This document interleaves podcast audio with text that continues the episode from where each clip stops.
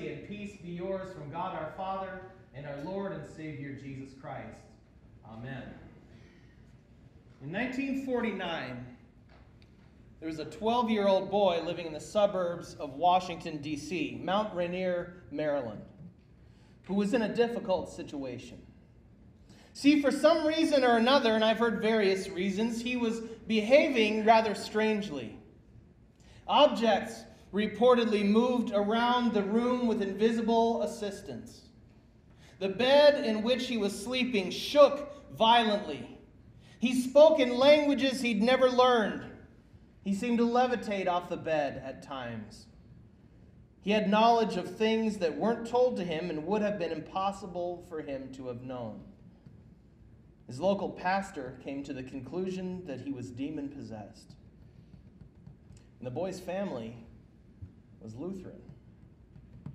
Their pastor did not know how to handle the situation, and eventually the boy and his family made their way to St. Louis. Allegedly, after markings appeared in the skin on the boy's chest, which read, Go to St. Louis, where the Jesuit faculty at St. Louis University eventually performed a successful exorcism at the now closed and demolished Alexian Brothers Hospital. But before it was in ex- Roman Catholic hands, the first attempt at exorcism was made by then president of Concordia Seminary, Dr. Louis Sieck, and Reverend Alfred Durfler, pastor of Pilgrim Lutheran Church in St. Louis. Their meetings with the boy were probably limited to two times in a matter of just a couple of weeks. And soon the family brought him to the Jesuits for help, who were successful in their exorcism of the demon from the boy. This case become, became known to a young Roman Catholic seminarian named William Peter Blatty, who later developed this into the novel The Exorcist, of which the 1973 movie is an adaptation. A few years ago in St. Louis, Amy and I saw the original cross that was above the door of the Alexian Brothers Hospital, and even that was enough to send shivers down my spine. Though elements of the movie are embellished with Hollywood pizzazz, the story of The Exorcist is a tr- as true, as difficult as that might be to hear. This year, we are working, by and large, working our way through the Gospel of Mark. And if you were to read the Gospel of Mark in one sitting, you'd soon realize that exorcism and demonic possession come up a lot, like a shocking amount of mentions. We're working in chapter 9, and this is the 11th occasion where demons and exorcism are mentioned in Mark's gospel. Not just the 11th verse, the 11th occasion. Part of the authority granted to the 12 in their calling was authority to cast out unclean spirits. And they continue to do so even after Jesus' ascension throughout the entire book of Acts. Furthermore, Jesus refers to his own death and resurrection as an exorcism of the entire world. He says, Now is the judgment of the world. Now is the prince of this world cast out. In John chapter 12, verse 31. And he says this just before heading to the cross. Now, I don't share this information with you just to scare you, although it is rather scary at times. The point is this evil, Satan, and demons are very real things. They are very powerful things. In fact, too powerful for us to deal with on our own.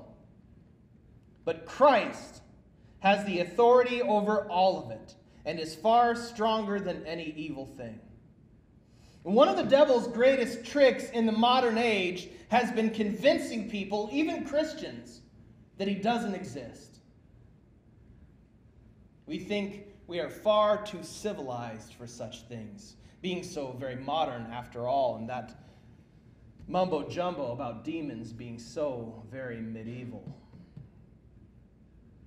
But that doesn't make it any less real. Trust me, it's real. It doesn't mean that Jesus can't overcome this as well. Our passage for this morning skips forward a bit from last week. In between, a couple of significant things happened in Mark's gospel. Jesus appears to Peter, James, and John in a transfigured, glorious state. They see a glimpse of him in his glory. We read this in February, that's why we're not reading it now. We call this the Transfiguration. Peter also had confessed Jesus as the Christ, the Son of God, on behalf of the twelve. And Jesus gave the first of three predictions of his death and resurrection. So when Jesus and the three disciples who were with him joined back up with the group, there's quite a commotion going on. He asked what they're arguing with the scribes about, and the man answers plainly Teacher, I brought my son to you, for he has a spirit that makes him mute. And whenever it seizes him, it throws him down, and he foams and grinds his teeth and becomes rigid. So I asked your disciples to cast it out, and they were not able. This father was absolutely desperate for help. And the disciples couldn't really help. It's not as if they hadn't cast out demons before. In chapter 6, Mark records Jesus sending them out two by two to preach and to cast out demons, and they did. But this case was different. Why wasn't it working? Jesus almost seems a little bit frustrated at this point. How long am I to be with you, O faithless generation? Don't they understand it yet? Were they trying in their own power and not with God's power? Instead of with His power and with His authority? He tells them to bring the boy to him. And when they brought him, the demon immediately started acting out again, sending the boy into convulsions and foaming at the mouth. And here is a glimpse of why we call Jesus the great physician, because he asks a good question How long has this been happening? too long, in his father's opinion. This has been happening since childhood. Imagine the gray hairs that had already accumulated on this father's head. This simply wasn't an inconvenience. The devil is always destructive.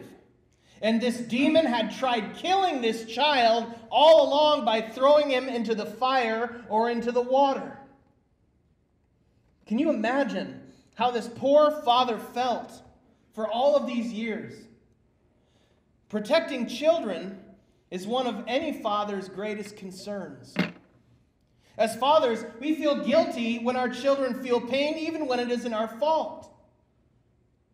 This boy's father had no pretense or pride left in him. He wasn't there to negotiate with Jesus, he was there to beg with no shame whatsoever. They say beggars can't be choosers. And this father would do whatever it takes to get something to help his boy. If you can do anything, have compassion on us and help us. Jesus jumps all over that statement. If you can, if you can, that's not even the right question. Of course, Jesus can. The real question is if you will. Jesus says, All things are possible for one who believes. And the man gives one of the greatest confessions of faith, one of the most honest by far, ever recorded. It's gutsy, it's brutally honest. I believe. Help my unbelief.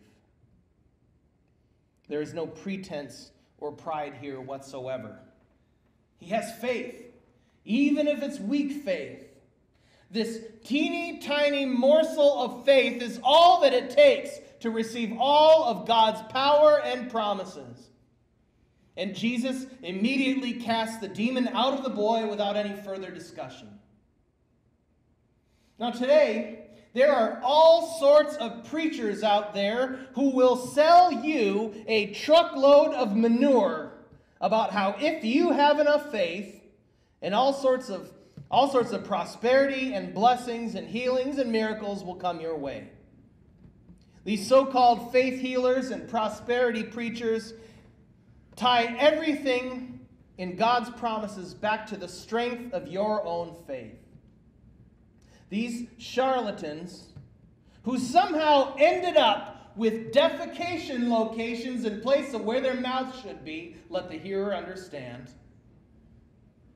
spew all sorts of nonsense about how everything that you want can be yours if you just do more, try harder, and believe hard enough. And when it doesn't work out, the problem isn't that it wasn't God's will, but the problem is that you don't have enough faith. Talk about adding insult to injury. Not only are you, the hearer, still sick, poor, or miserable after this, but now the snake oil salesman has the gall to tell you that you don't have any faith either. And the logical conclusion from there is that without faith, you obviously don't have the Holy Spirit, and you're going to hell. No wonder people are walking away from what they suppose to be Christianity when it's really something else. No. In fact, it's not about the strength of your faith at all. It's about the power of God and the promises of God. The tiniest sliver of faith receives it all. No arguments, no, nor negotiating. I love and appreciate this unnamed brother in Mark 9. Jesus' response could have been snuffed, could have snuffed out whatever little faith he had left. But he was so desperate that he was willing to bet it all on Jesus' compassion and power. This was the only hope. He could not afford not to believe. And when Jesus rebukes the unclean spirit, it looks as if the boy is dead. Mark says it came out and the boy was like a corpse. So most of them said, He is dead. It often seems that way too when the devil is cast out. We die to sin. We are buried with Christ and crucified with him, and yet we rise to newness of life in him. That's what happened with the boy, and that's what happens with us. Getting the evil out is one thing, but rising to new life is another. Without Jesus taking us by the hand and raising us up, we would just stay that way, dead. I think a lot of us can identify with the father in this story, even if you're not a parent. Our faith often wavers under duress. They say when the going gets tough, the tough get going, but sometimes so does our faith. After praying for answers, we sometimes feel like we might just give up out of pure exhaustion. We feel helpless. And sometimes, actually, probably a lot of the time, we actually are helpless. But Jesus is steadfast, even when he is stern with us. When our prayers sound like if you can. He reminds us that can should probably be will. We don't always get the answers that we want, but we continue to pray the words of faith Thy will be done. And I believe, help thou my unbelief. Maybe there's not immediate relief, maybe there is. Either way, it is not because of the strength of our faith, but because of the strength of His Word. That word that refuses to give up on you or ever let you go. If you can, of course he can. And he did. In his dying and his rising for you. In his ministry, miracles, and teaching, in his sending out of messengers, and his, his institution of the holy sacraments, he still gives you every single thing that you need for now and for everlasting life. Amen. And now may the peace of our God, which surpasses all of our understanding, guard your hearts and your minds in our Lord and Savior Jesus Christ. Amen. Would you please rise and confess your Christian faith in the words of the Apostles' Creed? I believe in God the Father Almighty, maker of heaven